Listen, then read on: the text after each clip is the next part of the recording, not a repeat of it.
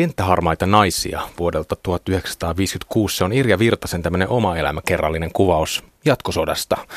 Päähenkilö Ulla Rantala, joka on tämän Irja Virtasen ilmeisesti tämmöinen niin kuin alter ego, kouluttautuu radistiksi ja viettää usean vuoden tehtävissä, erilaisissa tehtävissä Karjalassa. Tutkija Sari Näre ja kirjailija Sirpa Kähkönen. Onko Kenttäharmaita naisia, onko se nyt se naisten tuntematon sotilas? Mites Sari, oot mieltä?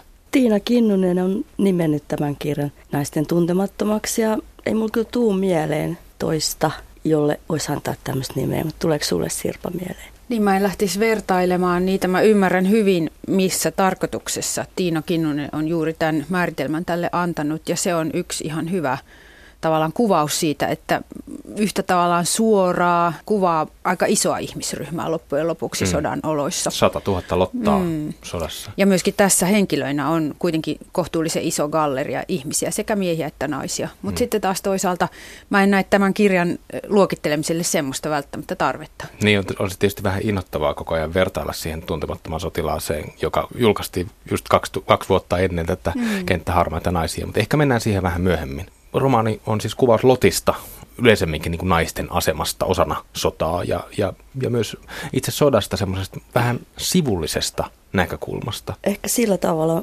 mulle se ei tuottanut mitään yllätyksiä, kun mä oon kutsunut siveystalkoiksi sitä, mitä naisilta edellytettiin ja miksi se reaktio sitten tähänkin kirjaan oli sellainen kuin oli.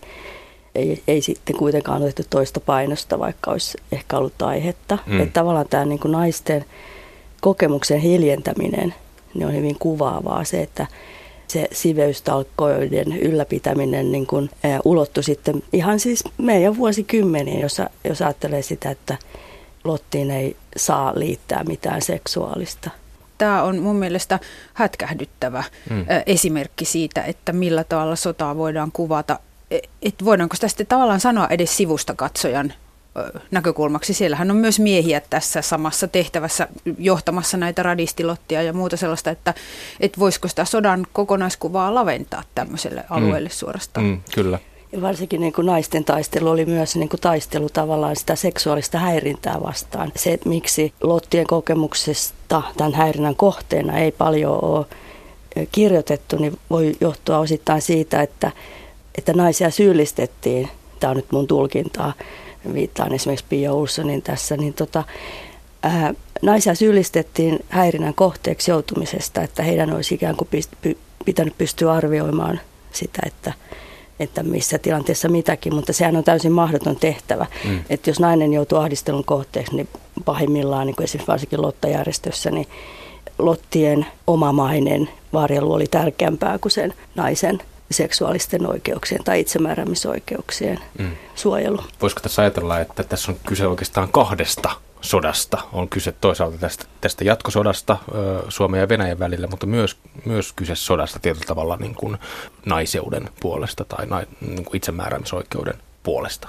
No, tässä on hirveän mielenkiintoista se, että kun lukee näitä sotaan lähteneiden sekä lottien että sitten näiden apusisarten ja sairaanhoitajienkin kertomuksia, muistelmia, niin he puhuvat hyvin usein siitä, että isä ja äiti itkivät, kun minä läksin sotaan, mutta minusta se oli jännittävää ja hienoa, koska minä läksin moni pieneltä paikkakunnalta, varsinkin lähtenyt kuva, minä läksin sieltä ja hevonen vei minut asemalle ja se oli minun ensimmäinen matkani pois sieltä pieneltä paikalta. Et se on tietyllä tavalla ollut semmoinen käännekohta tosi monen naisen elämässä ja silloin sitten astuttiin niihin maailmoihin, joita Irja Virtanen kuvaa musta. Todella se on semmoinen kylmäävän hieno se kohta esimerkiksi, missä tyttö on ollut käymässä Karhumäessä ja siellä oli tämä ahdisteleva mies, jota hän tunsi toisaalta vetoa ja toisaalta halusi irrottautua sellaisesta suhteesta. Ja hän sanoi, että minä olen nyt ollut ihmisten koulussa, että tällaisia kokemuksia ihmisellä vaan on.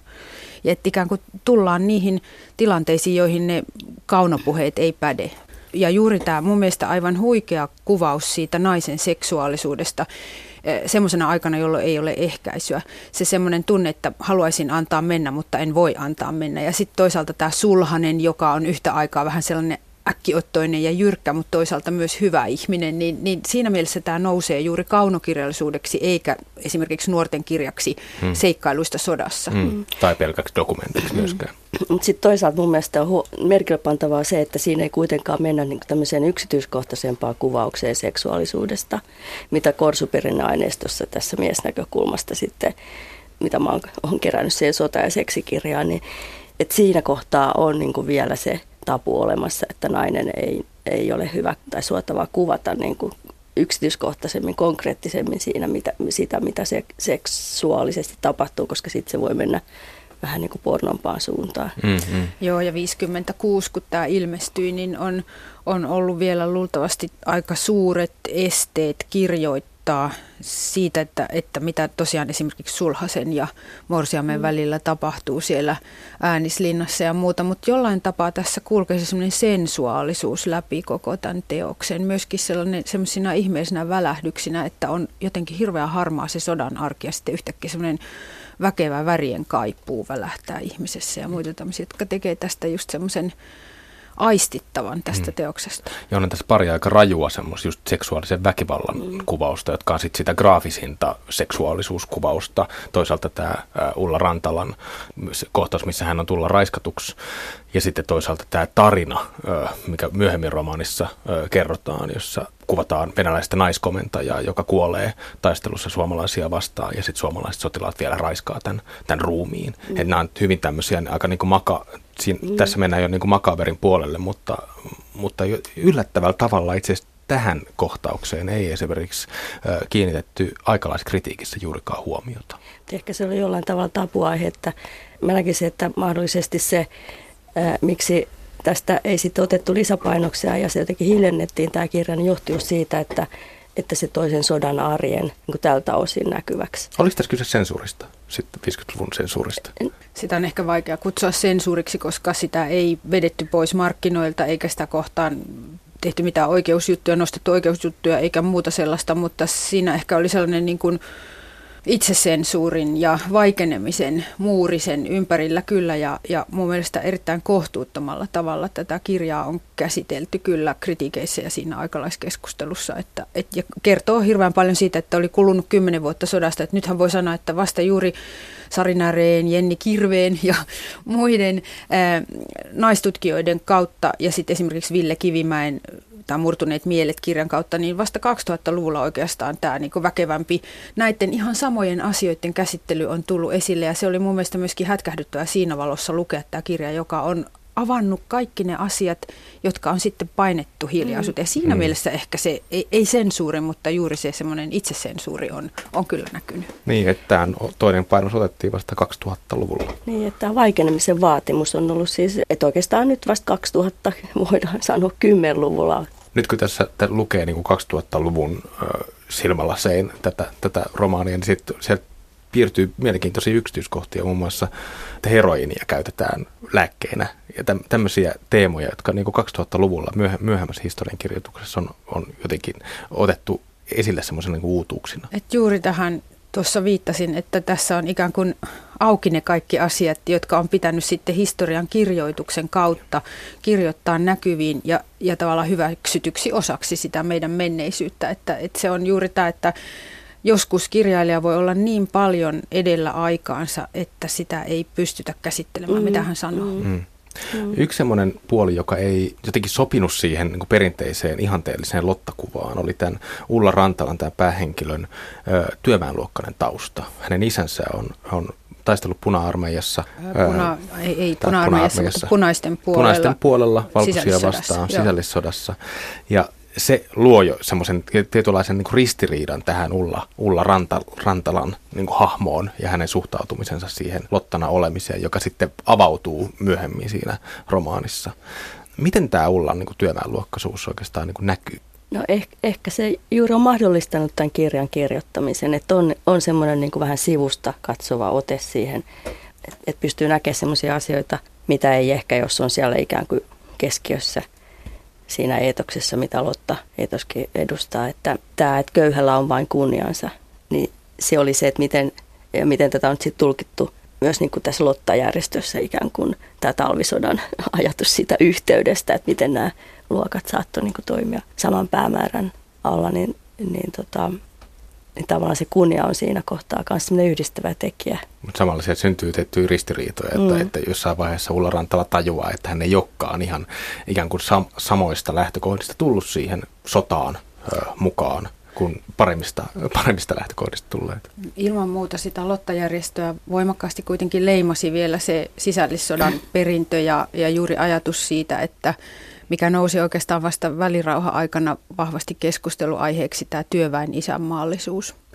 Että silloin eduskuntaan myöten keskusteltiin siitä, että onko kuitenkin tällä punaisella puolella, joka nousi kapinaan, niin onko sillä kuitenkin ollut se oma isänmaallisuutensa, oma halu puolustaa Suomea ja jopa Mannerheim sanoi, että punaorvot nousivat aseisiin Suomen puolesta ja tällainen retoriikka nousi hyvin voimakkaasti, mutta että Lotta Svärd-järjestöön tietysti suureksi osaksi ei toivottu varsinaisesti punaisten jälkeläisiä, kyllä se oli kuitenkin selkeästi sen valkoisen puolen projekti. Sen sijaan esimerkiksi Mannerheimin aloitteestahan perustettiin tämä tällainen punaisen risti apusisarjärjestö, jossa myös se oli hyvin voimakkaasti se apusisarjärjestö leimallisesti sellainen, johon myös työväenluokkaisia tyttöjä tarvittiin ja toivottiin. Siinä oli vähän tällaista hierarkiaa kyllä olemassa, mutta ilman muuta myöskin tällaisia työväen taustaisia tyttöjä on Lotissa ollut ja juuri tämä näkökulman tietty semmoinen sisäinen ristiriita mahdollistaa kaunokirjallisuutta. Se on juuri sitä, että sivustakatsoja tekee kaunokirjallisuutta hyvin usein. Oliko toinen maailmansota suomalaisille naisille oikeasti tämmöinen emansipoiva kokemus, niin kuin usein sanotaan? Siis tämmöistä niin kuin uutta itsellisyyttä ja yksilöllisyyttä luonut tapahtuma, niin kuin kollektiivinen tapahtuma. Niin, siis varmastikin juuri tässä mielessä esimerkiksi siviilissä niin naiset vastasivat niin monesta asiasta, mistä aikaisemmin miehet olivat päättäneet ja joita miehet olivat hoitaneet, että semmoinen lyhyt emansipatorinen kausi varmaankin oli suomalaisilla naisilla. Mikä mua on kiinnostanut tässä on se, että semmoinen on jäänyt aika lailla varjoon, että suomalaisia naisia oli myös puolustusvoimien palveluksessa suoraan erilaisissa tehtävissä, mutta puolustusvoimat ei ole pitänyt heistä juuri minkäänlaista kirjaa, joten heitä on lähes mahdotonta jäljittää. Heillä ei ollut tuntolevyjä, heitä ei ole kauhean tarkkaan kirjattu minnekään. Jostain hyvin vaikeasti saattaa kaivaa esille joitakin tietoja heistä ja siinä mielessä se naisten työpanos on esimerkiksi Lotta Svärdin ulkopuolella niin jäänyt lähes kokonaan dokumentoimatta. Kyllä se vahvuuden vaatimus on jäänyt semmoisena, niin kuin, joka vielä meidänkin aikaan kurottuu. Että se oli aika ristiriitainen se naisten asema sodasta johtuen, että he joutuivat tekemään samaan aikaan, varsinkin asemasodan aikana, kun miehet joutuivat etsimään ajanvietettä, niin naiset selkävääränä joutuivat tekemään niin kuin 2-3 ihmisen edestä töitä. Tämän tyyppinen asetelma saattoi niin osittain jäädä, varsinkin sellaisissa perheissä, missä miehet oli tosi haavoilla sodan jälkeen. Että se aiheutti varmasti jännitteitä parisuhteessa, että se mies ei ikään kuin kantanut sitä miehen roolia. Mutta sitten jos ajattelee näitä konkreettisia naisten positioita siellä sodassa, niin kuin Lotat tavallaan ehkä oli paljon suojatumpia niin kuin siltä häirinnältä kuin vaikka nämä pesulanaiset tai sitten sotilaskotisisaret oli tavallaan siellä keskellä. Että näähän oli ihan yleistä riistaa nämä, jotka näihin huoltotehtäviin päätyi. Esimerkiksi työvelvolliset ja sitten pahin niin kuin ryhmä naisista tai pahimpiin paikkoihin ainakin niin kuin työmäärässä joutuu nämä, jotka joutuivat metsätöihin irtolaistaustansa takia tai siis näitä syynättiin sitten täällä niin kuin kotipuolessa, että kuka viettää pahellista elämää tai jotenkin työtä vieroksuvaa elämää, niin sitten heitä lähetettiin näihin metsätöihin. Ja siitä ei ole vielä kunnon tutkimusta, kun siitä ei ole kunnon arkistoluokkia ollut. Mutta mielenkiintoinen tulevaisuuden tutkimuskohde. Ehdottomasti. Yksi kiinnostava hahmo tässä romaanissa on sitten tämä Hanna Hurme, joka on, sanotaan niin kuin sotavampiksi tässä, joka pyörittää semmoista omaa miesrinkiään keskellä tätä sotaa. Ja Hanna Hurme nyt omalla tavallaan on hyvin tämmöinen niin kuin emansipoitunut hahmo, tietää mitä haluaa, miten sen saa ja tekee ikään kuin mitä lystää, mutta sitten samalla hyvin tämmöinen traaginen, niin kuin, haavoittunut hahmo. Mitä te olette mieltä tästä Hanna Hurmeesta?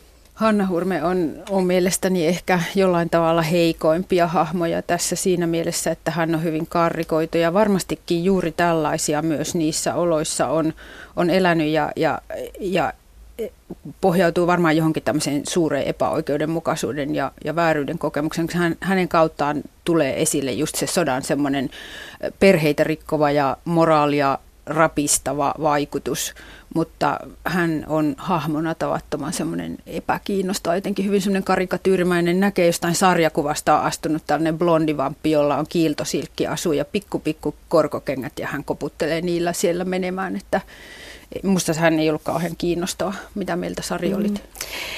Nämäkin niin kutsutut huonot naiset, miten siis jos ajattelee sitä, miten niin kuin nämä rintamiehet ikään kuin nämäkin, minkälaisista naisista Korsiussa kerrottiin, tai siis päähenkilöt oli ehkä tämän suuntaisia hahmoja, joista tarinoitiin näitä seksuaalikertomuksia, niin siinä kuitenkin välittyi, että näillä naisilla oli ikään kuin tämä oma seksuaalinen intressi, joka jotenkin johti heidän toimintaansa, niin, joka on tietysti vähemmistönaisista, mutta että jos ajattelee nykymaailmaa, niin tavallaan niin kuin näähän on jollain tavalla sitten viitottanut tietä niin kuin sille kehitykselle, missä sitten nykynaiset saattaa niin kuin toimia ihan vastaavalla tavalla, eikä siinä on, se on ihan normaalia toimintaa, että silleen niin kuin se on jännä, että jos se joku tämmöinen hahmo otettaisiin nyt tähän aikaan, niin ei se välttämättä sitten hirveästi niin kuin ehkä herättäisi mitään kysymyksiä.